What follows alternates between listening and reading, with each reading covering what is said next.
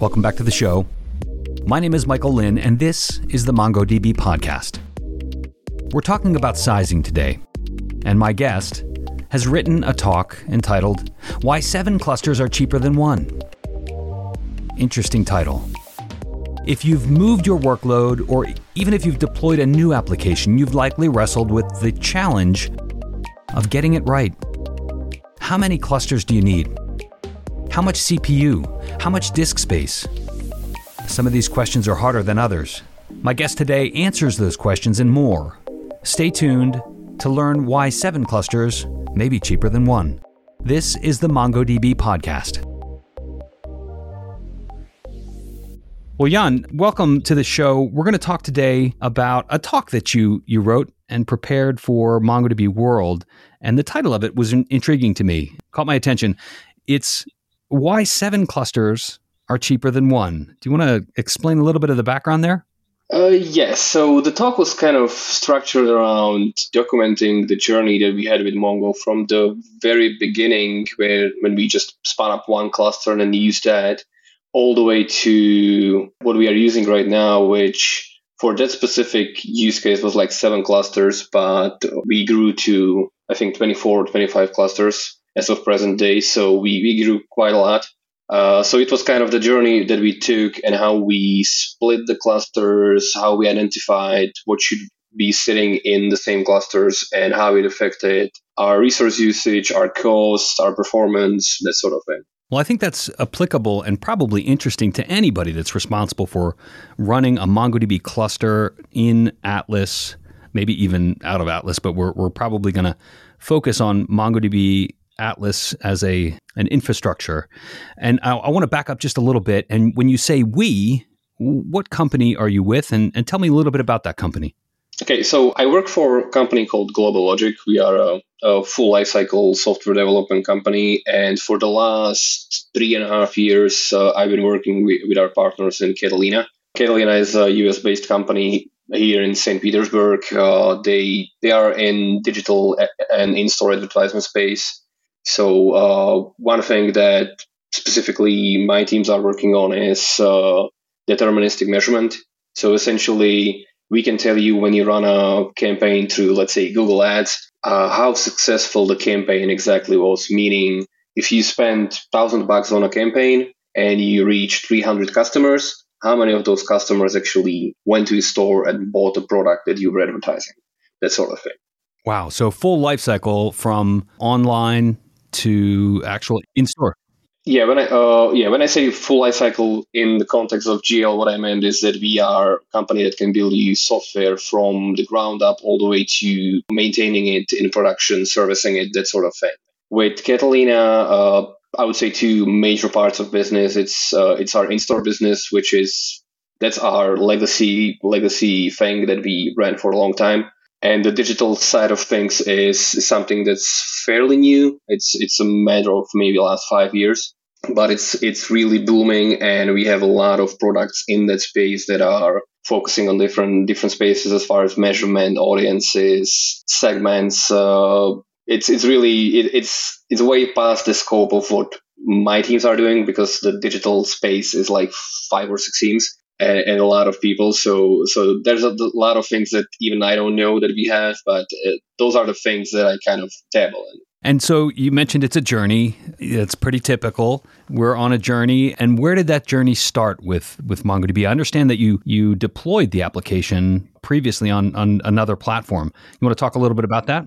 Yes. So what we originally started with was something called CosmoDB, which is essentially, uh, what I like to say is it looks like a duck. It, it looks like a duck, but it's not a duck. uh, meaning that uh, it's wire compatible with Mongo driver, but it's not really a Mongo database. It's just trying to look like one. And there's a lot of symptoms that come with that. Meaning, for example, that if you have 100 functions inside a Mongo driver, it they supported maybe 65. And there were some gotchas like if you would drop a table that have uh, that had um, traffic going against it, it would crash your database. And it happened to us multiple times in production, and it got to a point where we essentially said enough is enough, and we started to look for alternatives. And since we were already using the Mongo driver, obviously we started looking into Mongo. So one thing that we originally did was we actually spun up our own Mongo instance that we ran on for for significant time, but we understood that it wasn't really good production solution simply because we didn't have the experience with running that sort of database and also we are trying to focus on we are not a infrastructure or, or, or that sort of company that would like to maintain their own infrastructure. We we rather focus on the actual product and what it's doing. So that's when we we approached Mongo and we we kind of got together, went over went know, what we are doing, what kind of scope we are looking at, and uh, also the specifics. Because of some privacy concerns let's say we are running almost exclusively on azure. So that that was also a key point that there's a lot of good databases but not a lot of them were on azure and they were mature enough for us to use. So starting with cosmos db and migrating to an on-prem mongodb instance and then ultimately moving into mongodb atlas and that's where you are today correct yes right and uh, like I said earlier, the, the title of your talk was pretty intriguing. How is it possible that seven clusters can be cheaper than one? Give us the answer to the to the riddle first, and then we'll go into the specifics about how the infrastructure comes together. So it has to do with scaling, uh, meaning that if your whole infrastructure is hitting one database or one cluster, that cluster is never going to catch a break. Meaning that if you have auto scaling enabled, it's always going to be scaled up. It's it's never going to have grace period where the traffic goes down enough for it to break the threshold of scaling down and actually scale down. So the more you can kind of portion this uh, into smaller pieces that have common traffic patterns, the the more you can utilize auto scaling. Okay, so auto scaling is a key element here. And when we're comparing one cluster to seven or seven clusters to one, the thing that we're not talking about is the fact that you're talking about a, a really large cluster, maybe a M100 scale with auto scaling turned on, versus seven smaller, maybe M30, M20, something like that.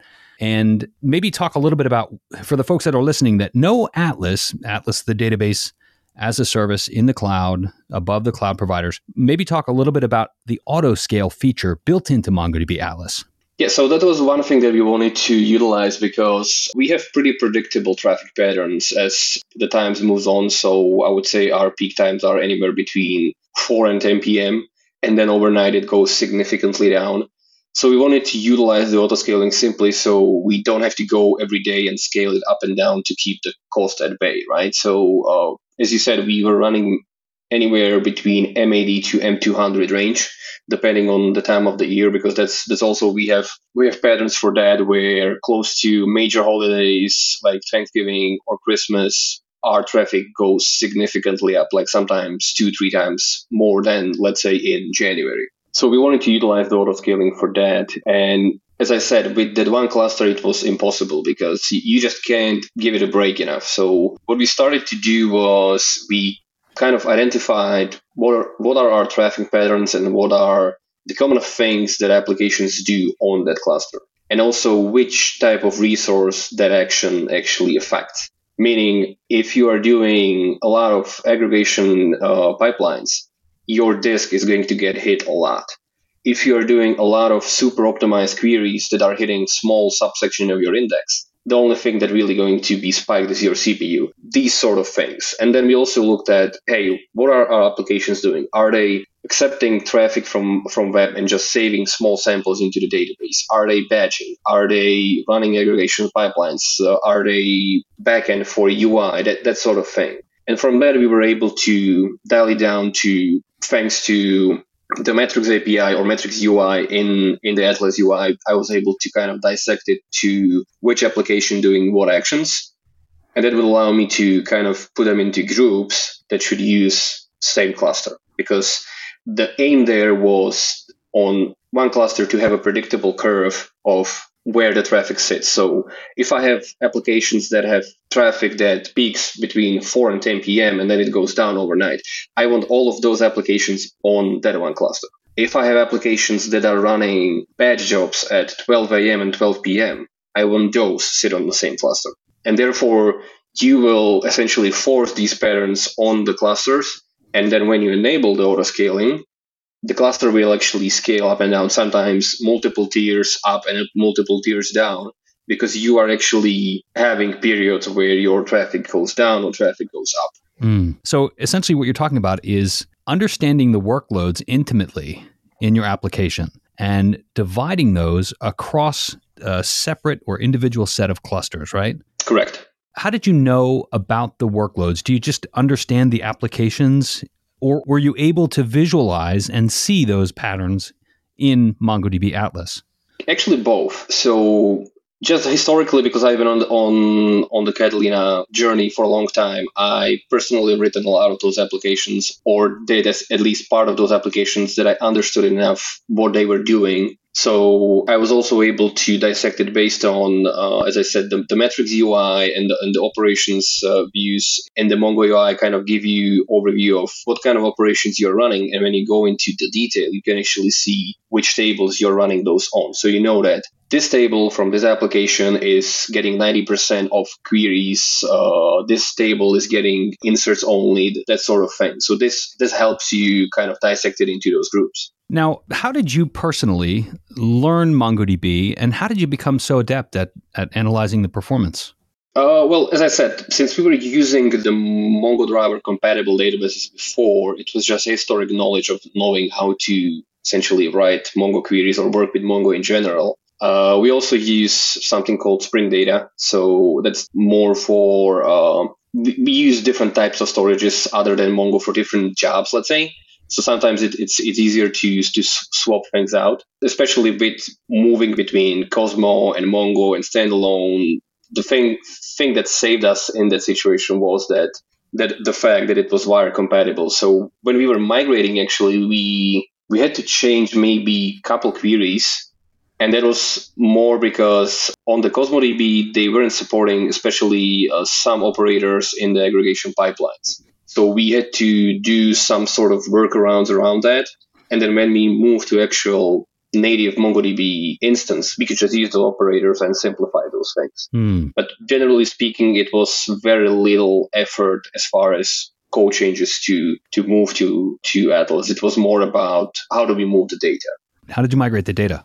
I think, uh, and this is a long time ago. The initial initial thing was just uh, Mongo dump and then import to a new cluster. Okay, gotcha. So, what's the scale like? I understand that you've got many clusters today, and each of those are operating independently. You know, auto scaling up, auto scaling down as the the workloads increase and decrease. But how much data are we talking about? Okay, so we are talking from very tiny clusters that have maybe a couple hundred records to the biggest cohesive unit that we have, I think, is uh, is this system that consists of right now seven clusters, but they are kind of working in unison, and they combined have around five billion data samples. So that it's it's essentially our biggest indexing solution. So it's it's a giant index of five billion records that we need to look up. It, it's a integral part of our measurement business. So we, we have to do those lookups a lot and fast. So that, that's why it's seven clusters in, in unison working together. Uh, and some of those are actually sharded. Oh, okay. And did you avail yourself of the MongoDB consulting services at all as you were going through your journey? Mm, I believe you used it at the, at the very beginning in some capacity. But as I said, since we had a lot of experience with at least the, the Java driver for Mongo, it wasn't really that much effort for us to migrate that we would that would need consulting in that situation. And so it's it's Java. It's largely a Java application. Are there other components in other languages? As far as Mongo goes, or things that connect to Mongo, I think it's pretty much uh, 95% Java. There are some Scala things like uh, batch jobs that might be pulling some information or pushing information into Mongo, but 95% it's Java and Spring. Now, aren't there limits on the number of scaling operations that can take place in a certain period of time? Not that I'm aware of, because I can tell you from when I was building that giant indexing solution that I would scale eight clusters inside the same project at the same time. Mm-hmm. The only thing that I hit ever as a limitation was we had some things running in East US, which is getting bogged down uh, in Azure, and that's more Azure thing. It's not a issue with Cosmo. You can sometimes with the bigger tiers run into limitations that, that that sort of VM is just not available. But it's usually, I believe that's uh, that the same situation happens on AWS in in those older data centers that just are running out of space on everything. So Jan, as you moved into this multi-cluster deployment. Were there other aspects of the configuration that you needed to consider, like indexing, for example? Uh, yes, so that was also a part of it because if you if you are uh, running a lot of different big collections on the same cluster, you will be eating through a lot of RAM. so so you, you will be essentially forced to run that bigger tier simply because of the amount of indexes and stuff that you have to keep in cache. So that's another thing that uh, the, the, scaling of the of the Mongo cluster is not linear. Let's say you, it's not you are jumping from one to two to three. It's more like you're jumping from one to three to seven to whatever else. So that's also a factor. And, and especially with, with that indexing solution that we built, I went through a lot of experimentation. So the, the obvious first choice was just do one big sharded cluster with 5 million records and deal with it that way. The problem with that was that out of the 5 billion records, they are split into, let's say, 12 groups. Those 12 groups are of various sizes. You can have a group that has 3 million records, you can have a group that has 800 million records. So at that point, if you try to shard by that group, which is the most obvious choice, you will have really unbalanced shards and that will also cause overscaling because the, everything else will will scale based on that biggest shard that you have. So that's the one thing that that we couldn't do. I want to pause you there, and and the fo- folks that are listening that may not be familiar, the way that Atlas scales in a sharded environment, sharding is is really just partitioning, right? So uh, we can shard, and there's a cluster per, in many cases, at least one machine, but one cluster per shard and the shard sizes, the cluster sizes for each shard must be uniform, right? So what you're talking about is determining the maximum throughput, the maximum CPU, the maximum disk space for each individual shard. That's going to set the, the high watermark or the low watermark for the cluster sizes for each shard, correct? Correct. And also, over time, these records TTL. So we, well, the, the indexing solution runs, let's say, 95% of the month, it's read only. And then there's maybe one or two days when we do monthly refresh for that specific group where we dump multiple millions of data in and also update a bunch of records that will TTL. So you also have a giant fluctuations. We had a fluctuation at one point that we started out with 850 million uh, documents in one group and in two months it dropped by 300 million. So you have also fluctuations like this, which on sharded environment, if you start doing this, you will probably start to shuffle chunks and you will be moving a lot of data again. So that, that was number two reason why we why we stopped using uh, or we didn't use the sharded one giant sharded cluster. When we went to the idea of using multiple clusters, the thing was that okay, but we need something that will that will essentially collect all of the results and return one response. So what we did, we, we built a software layer on top of all of this that kind of takes the results from all of those small clusters and returns them as one response, which also for scaling of that, instead of hitting one cluster and then letting the cluster distribute the query, you are hitting eight separate clusters that are that have completely separate resources, that sort of thing. So it's a little bit of different scaling problem, let's say. And, and we ended up what we ended up doing is right now I think we are at seven clusters or six for that solution, and some of them are tiny, like M20, M30, and some of them we actually had to shard because even that one group that was sitting on that cluster was so big that we would either have to run really big tiers, which are pretty expensive, and also performance wise, it was it was just better to split it into sharded, just for capacity reasons, essentially. You mentioned TTL there, folks that are listening. TTL, time to live. That's a an indexing feature built into MongoDB. You can basically set the time to live for individual records. You pick some date attribute in the document, right, and and over time it will time out of the cluster. So just wanted to uh, explain that for folks. And so you built basically almost like a caching layer, right?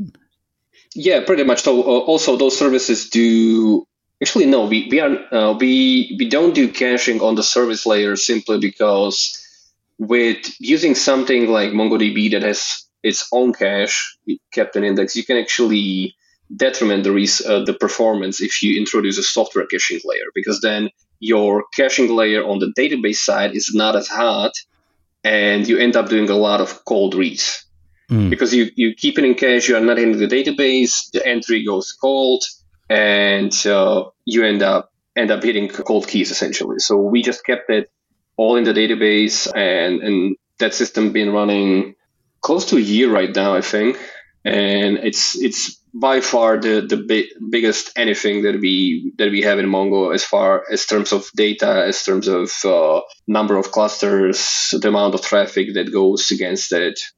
Great. So, what other tips and advice would you have for folks that are that are looking to deploy a cluster like this? Don't make the same mistake as us by putting everything into a cluster. if you have a problem, try to solve it by just essentially what we do right now is we start a new service, we start a new cluster. Yeah. Uh, to what degree do you rely on the performance advisor built into MongoDB Atlas? Especially in the de- early development phase, when you're trying to shake things out, when you're doing any sort of performance uh, testing, it's one of the first thing that you look into, especially because it can suggest uh, things like missing indexes so it's it's a it's a good quality control over over your code once you're running it. Like let's say we start from dev environment, so you just check the dev environment Mongo to see, hey, am I missing some uh, some indexes or is something not hitting index that it should, that sort of thing. Now, are you using any other of the features built into MongoDB Atlas, um, Data Lake or uh, Atlas Search, for example, or maybe the, the Atlas Data API? Yeah, we dabbled into a lot of these. So we've been using Archive for a long time. We are migrating off of it, not for any specific reason that has to do with Mongo. It's just the, the business use case for it went away. We did some experimentation with search. Specifically, I think we were doing some uh, some keyword searches that had to be more complex that would just regular text index would allow. For a period of time, we also used the the graphs. MongoDB charts. Yeah, charts. Yeah. So we used uh, used that uh, for just some basic visualization, especially the map piece was something that uh, some of the people really like, just to see the the overview of hey, where where is my data coming from, essentially. So we used that, used that for a while. I don't think we used the data API yet. Mm-hmm. And since most of the stuff that we have is Java based, we, we haven't really dabbled into the GraphQL API thing simply because we, we don't have a use case for it as of right now. Because usually we use a Java backend for everything. So so that's the, everything that goes through through that cluster is usually Java driver. You essentially add a GraphQL layer on top of your regular Spring Data module, and you can use it that way. So well, Jan, I want to thank you so much for spending time with me. Is there anything else you'd like to share with the audience before we begin to wrap up? I, f- I think we covered all of it. Well, I wish you success with Catalina and, and your other projects. And uh, once again, thanks for joining us. Thank you, guys. Thanks for having me. Thanks to Jan for joining me today. Thanks to you, the listeners. Make sure you check the show notes for resources and links to contact information for Jan. If you find yourself on Apple Podcasts or Spotify, be sure to leave a rating. Let me know what you think of the show. Thanks, everybody. Have a great day.